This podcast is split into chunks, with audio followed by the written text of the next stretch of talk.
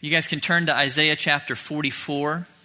Isaiah 44, you can turn to the end of it. We'll actually be starting in verse 24. While you're turning there, I'm going to say something um, this morning that's going to sound to some of you a little bit uh, sacrilegious. I did not always want to be an Aggie. Now, yeah, I know, I know. Oh, we've got a clap, yes.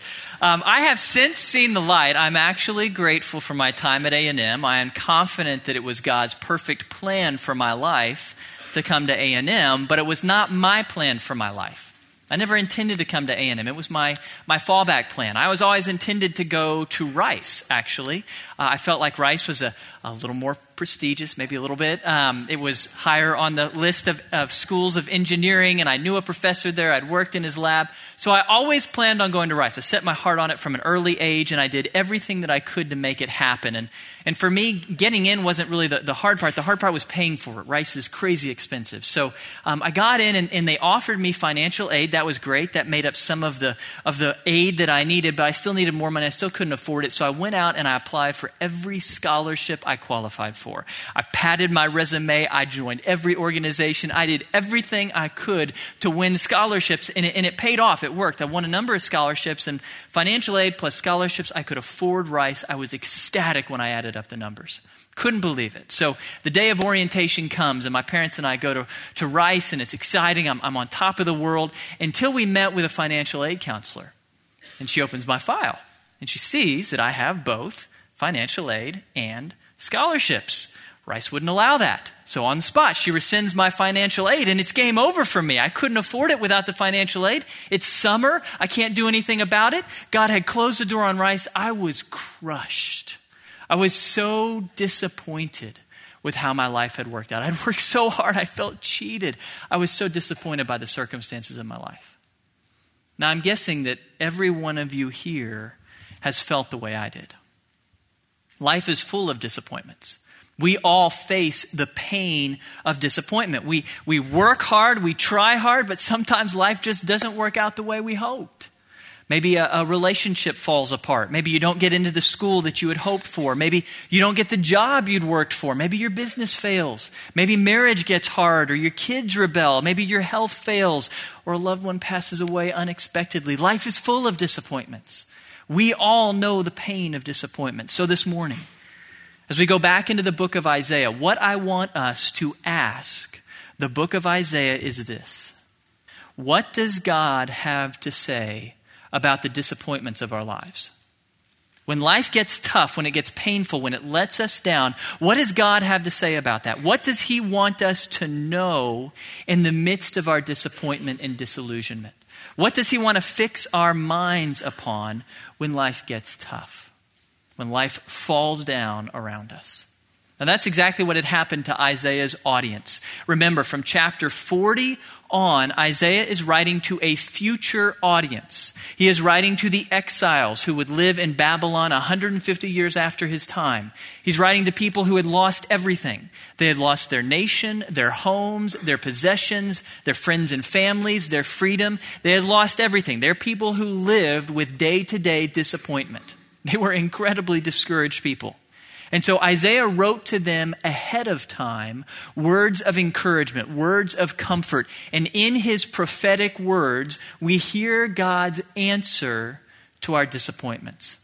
I want you to look with me. We're going to start in chapter 44, verse 24. That's where I want to pick it up. 44, 24.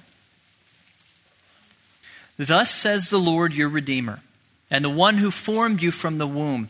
I, the Lord, am the maker of all things, stretching out the heavens by myself and spreading out the earth all alone, causing the omens of boasters to fail, making fools out of diviners, causing wise men to draw back and turning their knowledge into foolishness, confirming the word of his servant and performing the purpose of his messengers. It is I who says to Jerusalem, She shall be inhabited, and of the cities of Judah they shall be built, and I will raise up her ruins again. It is I who says to the depth of the sea be dried up, and I will make your rivers dry. It is I who says of Cyrus, He is my shepherd, and he will perform all my desire. And he declares of Jerusalem, She will be built, and of the temple your foundation will be laid.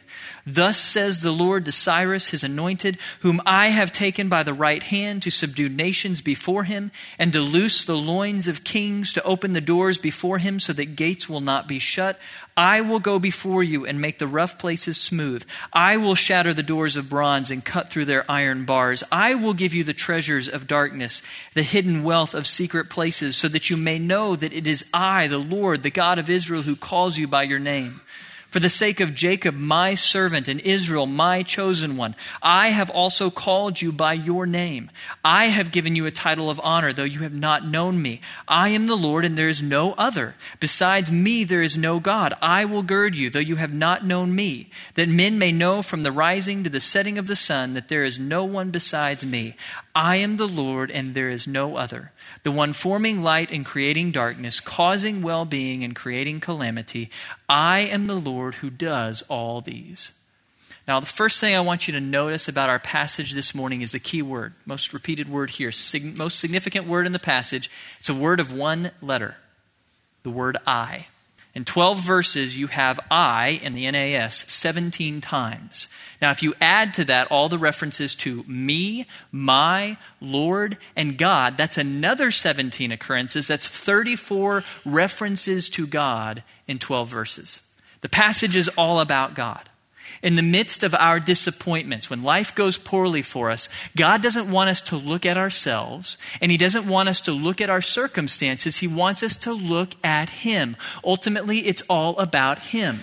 In everything that happens in our lives, especially the hard things, we need to quit looking at ourselves and look to Him. He wants us to fix our eyes on who He is and what He's doing.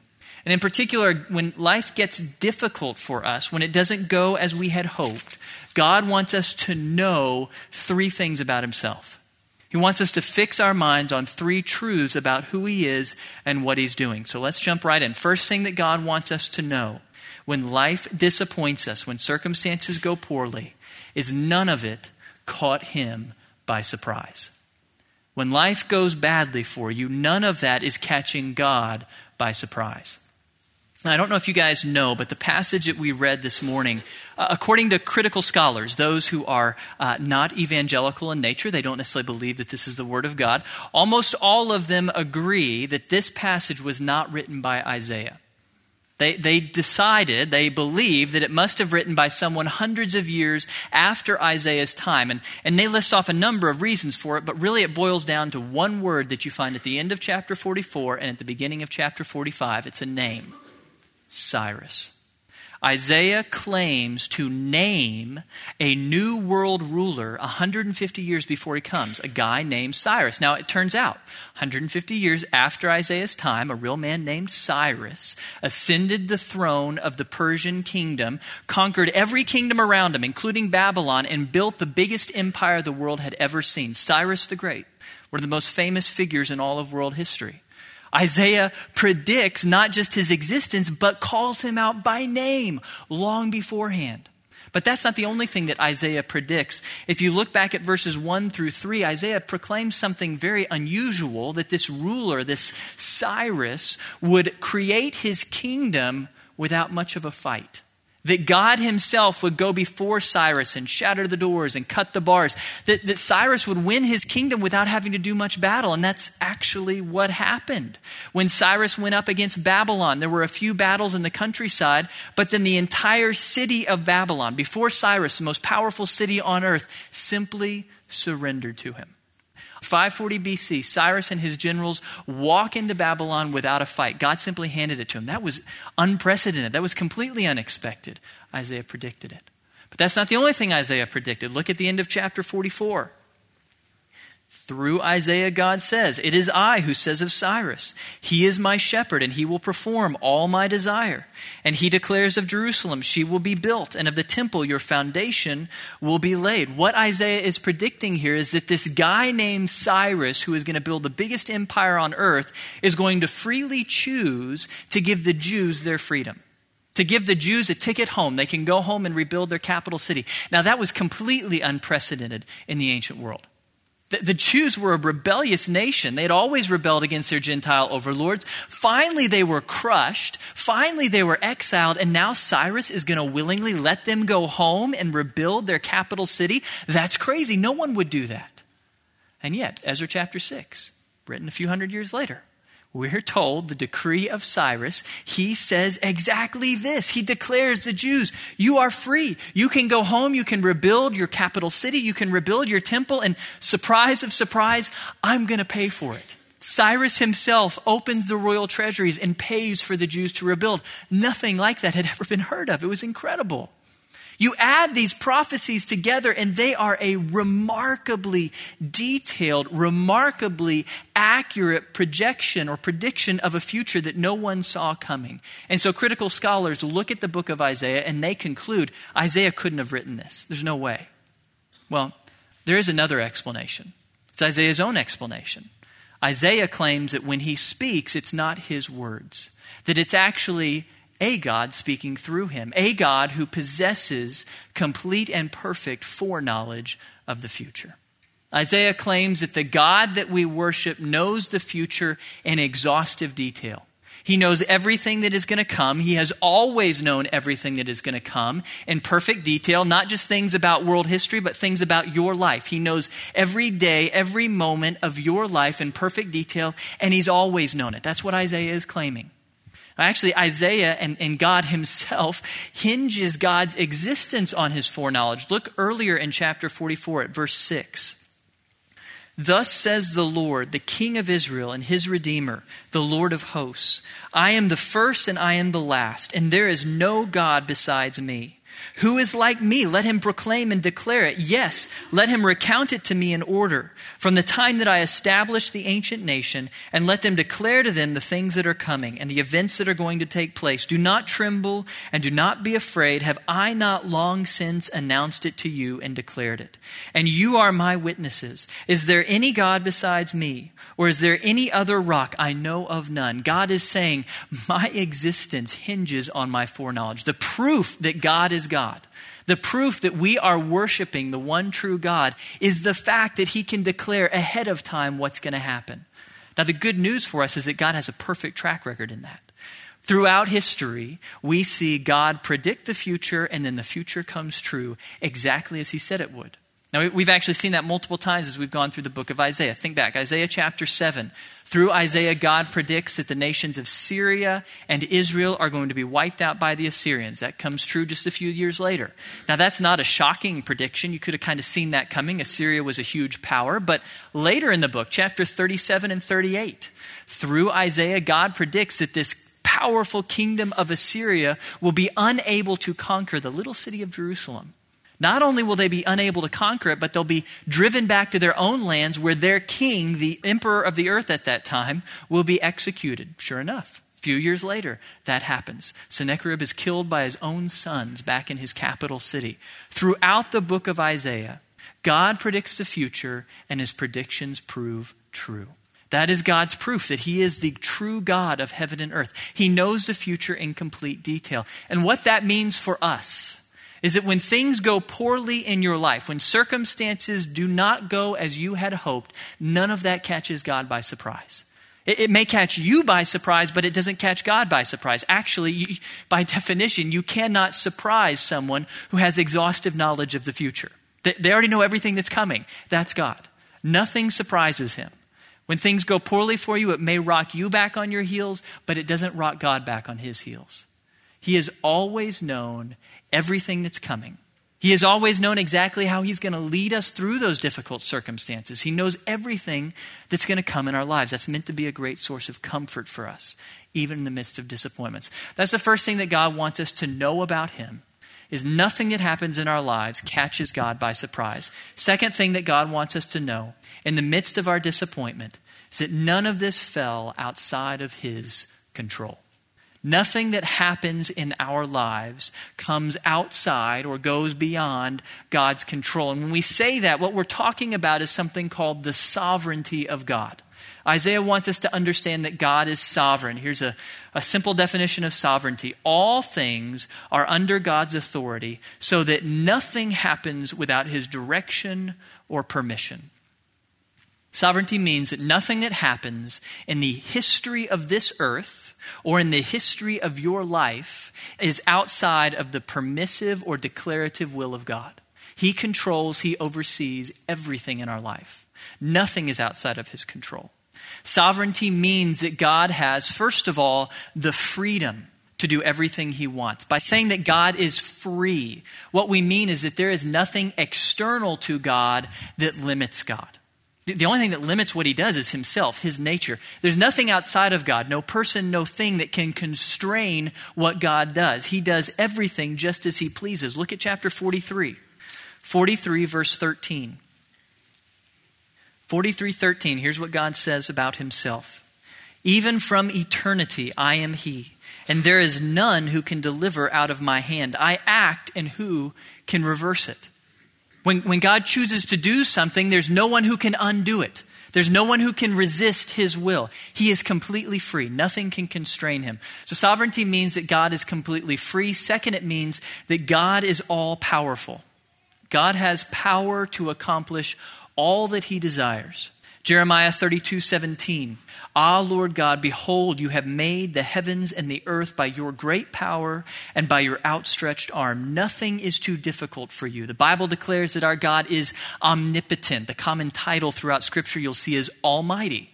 That means that God has all might. He has all power to accomplish everything he desires. So not only is he free, but he possesses the power to do anything he wants to do. So God's sovereignty means that he has freedom and he has power. And third, it means that he has the right to do whatever he pleases. He has the authority, the divine right, if you will, to do as he sees fit. Look back at chapter 45.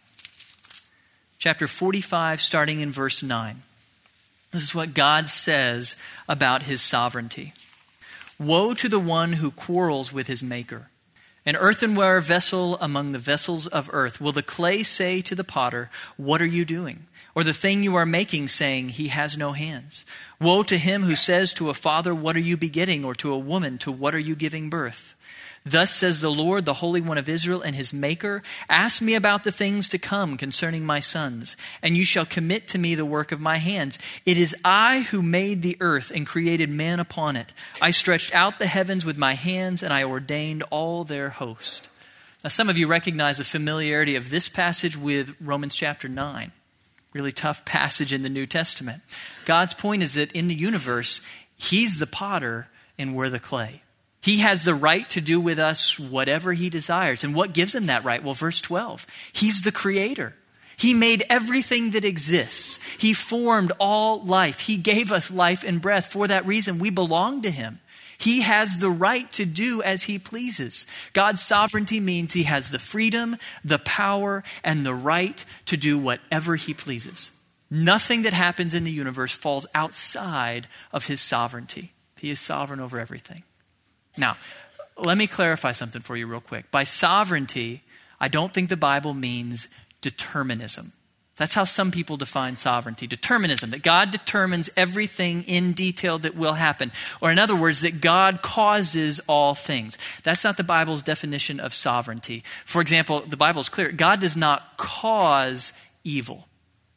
God doesn't rule the universe through determinism, He rules it through delegation.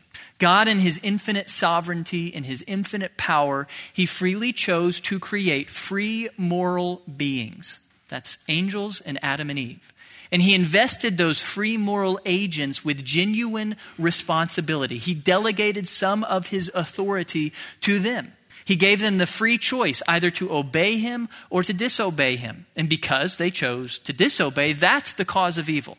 God does not cause evil. Free moral agents choosing to rebel are the cause of evil. Now, some of you look at verse 7 when I say that. You're looking back at verse 7, you're thinking, okay, wait.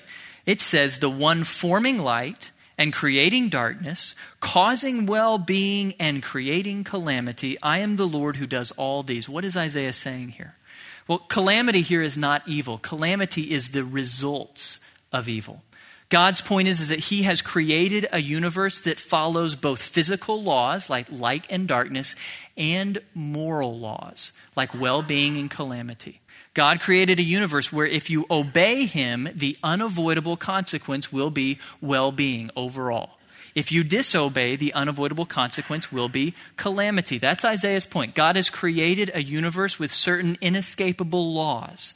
Within that universe, He has populated it with free moral agents who can choose to obey or disobey. That is my answer in brief to the mysterious intersection of divine sovereignty and human responsibility. That's like my two minute answer. It's a pretty complex subject. If you'd like to talk more with me, you can. I had lots of conversations about this after the first service. We can talk afterwards. I know it's a complex thing. It's, it's been a controversy in the church for hundreds of years, this whole sovereignty thing. The thing for us to remember is that uh, God did not reveal sovereignty to us to create controversy. The, the reason He revealed His sovereignty is actually to give us comfort. That's what his sovereignty is all about. It is meant to comfort us. When life does not go as we would wish, sovereignty is meant to remind us nothing in life happens by chance. There are no accidents in our life. Everything that happens is God at work. It all fits under God's control. The story of our lives is His story. All of human history is His story at work. He is guiding it all, He is directing it all. Nothing happens by accident, nothing happens by chance. He's sovereign over it all. That's meant to give us incredible comfort, incredible peace, even when things don't go well. One of the best examples of that I know uh, happened a little over a year ago, 2010, BCS National Championship. University of Texas played Alabama. Now, some of you who watched that, you, you know where I'm going with this. Uh, for one young man, this was the biggest game of his college career, Colt McCoy. He'd worked incredibly hard to get to that stage, put in incredible practices, incredible performance on the field to get to the national championship. That was the pinnacle of his college athletic career. Fifth snap that UT takes of the game, he's hit, pinches a nerve, and he can't feel the ball anymore. They take him out. He ends up being pulled out for the whole game. Talk about disappointment. I can't imagine the disappointment he must have felt after a whole season of working incredibly hard, delaying your draft to the NFL just to get a, champ- a shot at the championship. You get that chance, and then you're hit and you're out. Massive disappointment. What I really remember about that game is not the game itself, it's the post game interview. They're talking to Colt McCoy after the game, and it's amazing. The, the guy just seemed so at peace. Um, he was obviously sad that it had happened, but he was at peace. He, he was joyful. He had nothing but praise for his teammates, nothing but praise for Alabama, who knocked him out of the game, nothing but good things to say about them. And then, right in the middle of the interview, he said, I always give God the glory. I never question why things turn out the way they do. God is in control of my life. That's what gave him peace in the midst of what would probably feel like the greatest disappointment of his life up to that point. He knew that God was in control. That, that this incredible, incredibly rare thing, a hit that, that causes a, ner- a nerve to go numb, it was not by chance. It was not an accident. It was all part of God's sovereign will for his life. That gave him peace and joy, even in the midst of disappointment.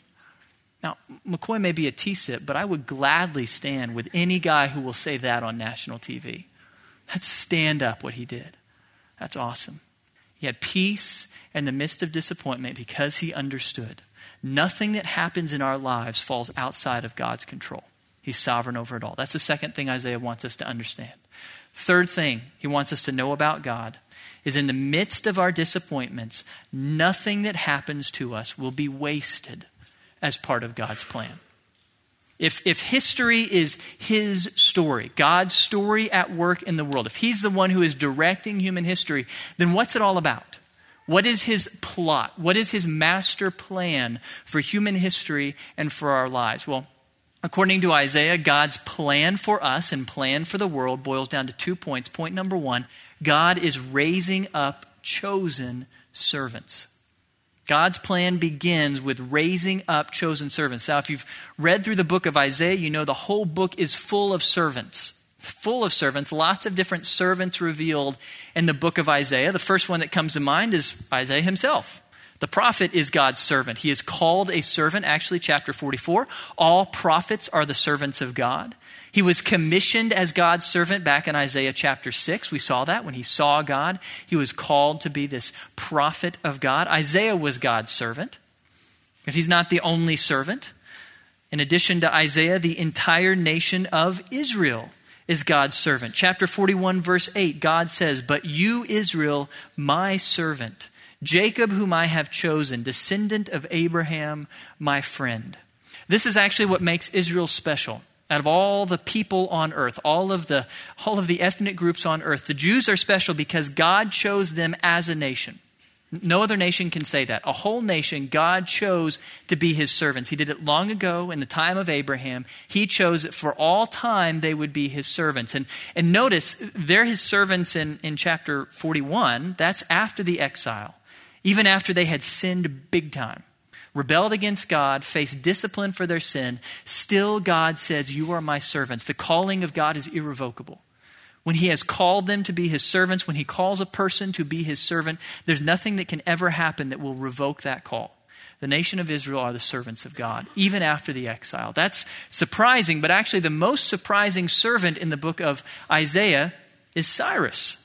Cyrus was a pagan king. We look at the historical record. He worshiped other gods. His chief god was, was not the God of the Bible. Cyrus was a pagan king whom God raised up to be his, his servant. Actually, the, the text calls Cyrus a shepherd of God, the anointed one of God. That's interesting. Who else is called anointed in Scripture? Jesus. God uses the title of Cyrus. What's that, what that is telling us is that in the sovereign plan of God, He's not limited by human faith. He can raise up anyone. He can raise up the godly, he can raise up the ungodly. Every person on the planet, God is free to raise up whoever he sees fit to accomplish his purposes. That's the sovereignty of God at work. So he raises up Cyrus to be this great deliverer who will accomplish the, the second exodus of the Israelites out of Babylonian exile back to their homeland. But Cyrus is actually not the greatest servant of the book of Isaiah. You probably guessed it. Jesus is the greatest servant. Look at chapter 42. Chapter 42, verse 1. We're going to return to this theme multiple times in the weeks to come. Jesus is the greatest servant of the book of Isaiah and the entire Bible. Look at verse 1 Behold, my servant whom I uphold, my chosen one in whom my soul delights. I have put my spirit upon him. He will bring forth justice to the nations. Isaiah declares that there will be this one, this, this servant with a capital S who will have God's Spirit completely within him and who will bring perfect justice to the nations. Isaiah didn't know his name. We do. This is Jesus, the one who would accomplish perfect justice for God. Isaiah is going to speak about him later in chapter 53. We'll return to that passage. God, through Isaiah, says of this servant with a capital S, By his knowledge, the righteous one, my servant, will justify the many, as he will bear their iniquities. That's what the greatest servant of all would do. He would bear our iniquities. He would take our sins upon himself and die in our place so that we could be justified. That word means declared righteous in God's sight. That's the good news of the gospel. That's what we celebrated in baptism this morning. That it is possible to be right with God, not by what we do, but by what the greatest servant of all, Jesus Christ, did. He took our sins upon himself and died in our place as a substitute for our punishment. And then he rose from the dead, and now God offers to all of us the free gift of righteousness, forgiveness, eternal life with him if we will simply believe. Simply believe that Jesus died in your place and rose from the dead. Jesus makes eternal life possible for us. He also makes it possible for us to be the servants of God. That's the last group. All believers are God's servants. God is at work in the lives of all believers, raising them up as his servants. Ultimately, Isaiah is a book written to us because we are also servants of God. We are also people whom God is working in to serve him on earth. Now, what does God want to do through us? So he's, he's raised up all of these people, including all of us, to be his servants. What does he want to do through his servants? That's the second part of his plan. Who know him and make him known. God raises us up so that we come to know him and make him known to the world. Look back at chapter 45. Chapter 45, verse 3. I will give you the treasures of darkness and hidden wealth of secret places, so that you may know that it is I, the Lord, the God of Israel, who calls you by your name. He's speaking to Cyrus here. Says, Cyrus, the primary reason that I'm raising you up, the primary reason that I'm going to give you a kingdom over the whole world is so that you personally will know me. Now, we don't know from scripture or from the historical record exactly what came of Cyrus's faith. We believe he continued to worship other gods, but we do know that he came to respect, even revere the one true God. That's why Cyrus let the Jews go home, because he knew there was a God behind him who was no one to mess with. Cyrus came to revere the Lord God. God's biggest purpose in raising us up is so that we come to know him. Isaiah 43:10. God says, You are my witnesses, declares the Lord, and my servant whom I have chosen, so that you may know and believe me and understand that I am He. Before me there was no God formed, and there will be none after me. Here's where this hits home everything that God brings into your life, whether good circumstances or bad circumstances, pleasant or painful, all of it is ultimately designed to lead you to the knowledge of God to lead you to see God more clearly, to know Him more fully. Ultimately, that's what God is doing in your life. Even in the things that disappoint you, He is trying to open your eyes so that you see Him for who He is, so that you quit turning to other things and look completely at Him. The end of the day, that's what He wants in your life above all else, is that you grow to know Him ever more fully. But he doesn't just want you to know him. Look back at chapter 45, starting in verse 5. He continues to speak of Cyrus. I am the Lord, and there is no other. Besides me, there is no God. I will gird you, though you have not known me, that men may know from the rising to the setting of the sun that there is no one besides me. I am the Lord, and there is no other. God raised up Cyrus, he raised up Isaiah, he raises up each one of us so that not only can we come to know him, but so that we can make him known to the world, so that we can reveal to the world that there is only one God, and he's the God of the Bible. That he is the creator, that he is almighty, that he is the King of kings and Lord of lords. That's why we're here. If you believe in Jesus, then just de facto you are a servant of God. And if you are a servant of God, the reason you are still on earth is to make God known. That's why He hasn't taken you home yet. That's why you're not taken to heaven in an instant, is because God has you here to make Him known, to glorify Him to the world, to reveal or explain how great He is, how good He is to all the people of this earth. Ultimately, I think that's what Colt McCoy understood. I do everything to glorify God. He understood the most important thing in his life is not winning a national championship, it's glorifying God. That's the most important thing. That we make God known to the world. God is the only source of salvation, the only source of hope, the only source of life. He is the one true God. The most important thing we do is to reveal that truth to the world. That's why we're here. That's what he understood. That's what I wish I would have understood back in 94.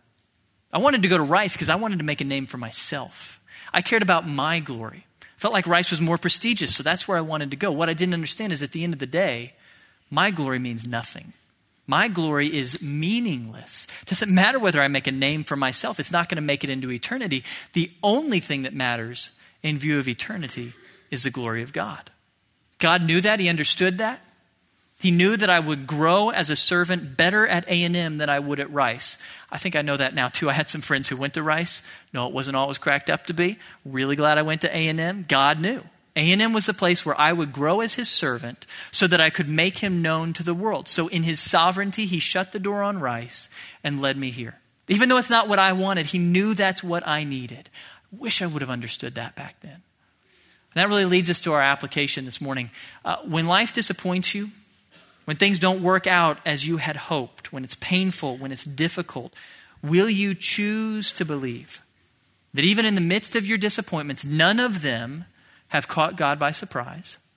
None of them fall outside of his sovereign control, and all of them will be used as part of his plan to raise you up as his servant so that you can know him and make him known. Will you choose to believe that? When life is difficult, when life is disappointing and disillusioning, will you choose to rest in the perfect foreknowledge and absolute sovereignty of God?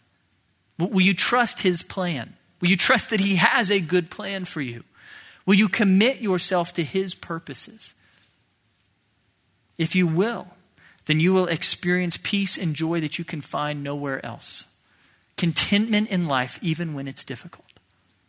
But it's tough to do that. So let's turn to the Lord and ask for His help. Heavenly Father, we praise you and thank you that you are a God with perfect foreknowledge and absolute sovereignty. Lord, we praise you that you are the one and only true God, that you are creator and maker of all things, that you are King of kings and Lord of lords. We thank you that a God as great as you would freely choose to care about us. We are small, we are weak, we are sinful, Lord. We are not worthy of your care, and yet you freely choose to love us so much that you sent your own Son to die for our sins in our place. Thank you. Thank you so much, Father, for that. And Lord, we pray that in response to your great love, that we would seek to be your servants, that we would be faithful as your servants, that we would not only come to know you more deeply, but that we would dedicate our lives to making you known. Lord, I pray that you would work in us, you would work in our hearts, so that the thing that matters to us more than anything else is your glory. I pray that that wouldn't just be a, a fun thing to say, but that it would be true of us that we would care most of all about your reputation, your fame, making you glorious and known throughout this earth. Father, grow us, make us more like your Son, the perfect servant.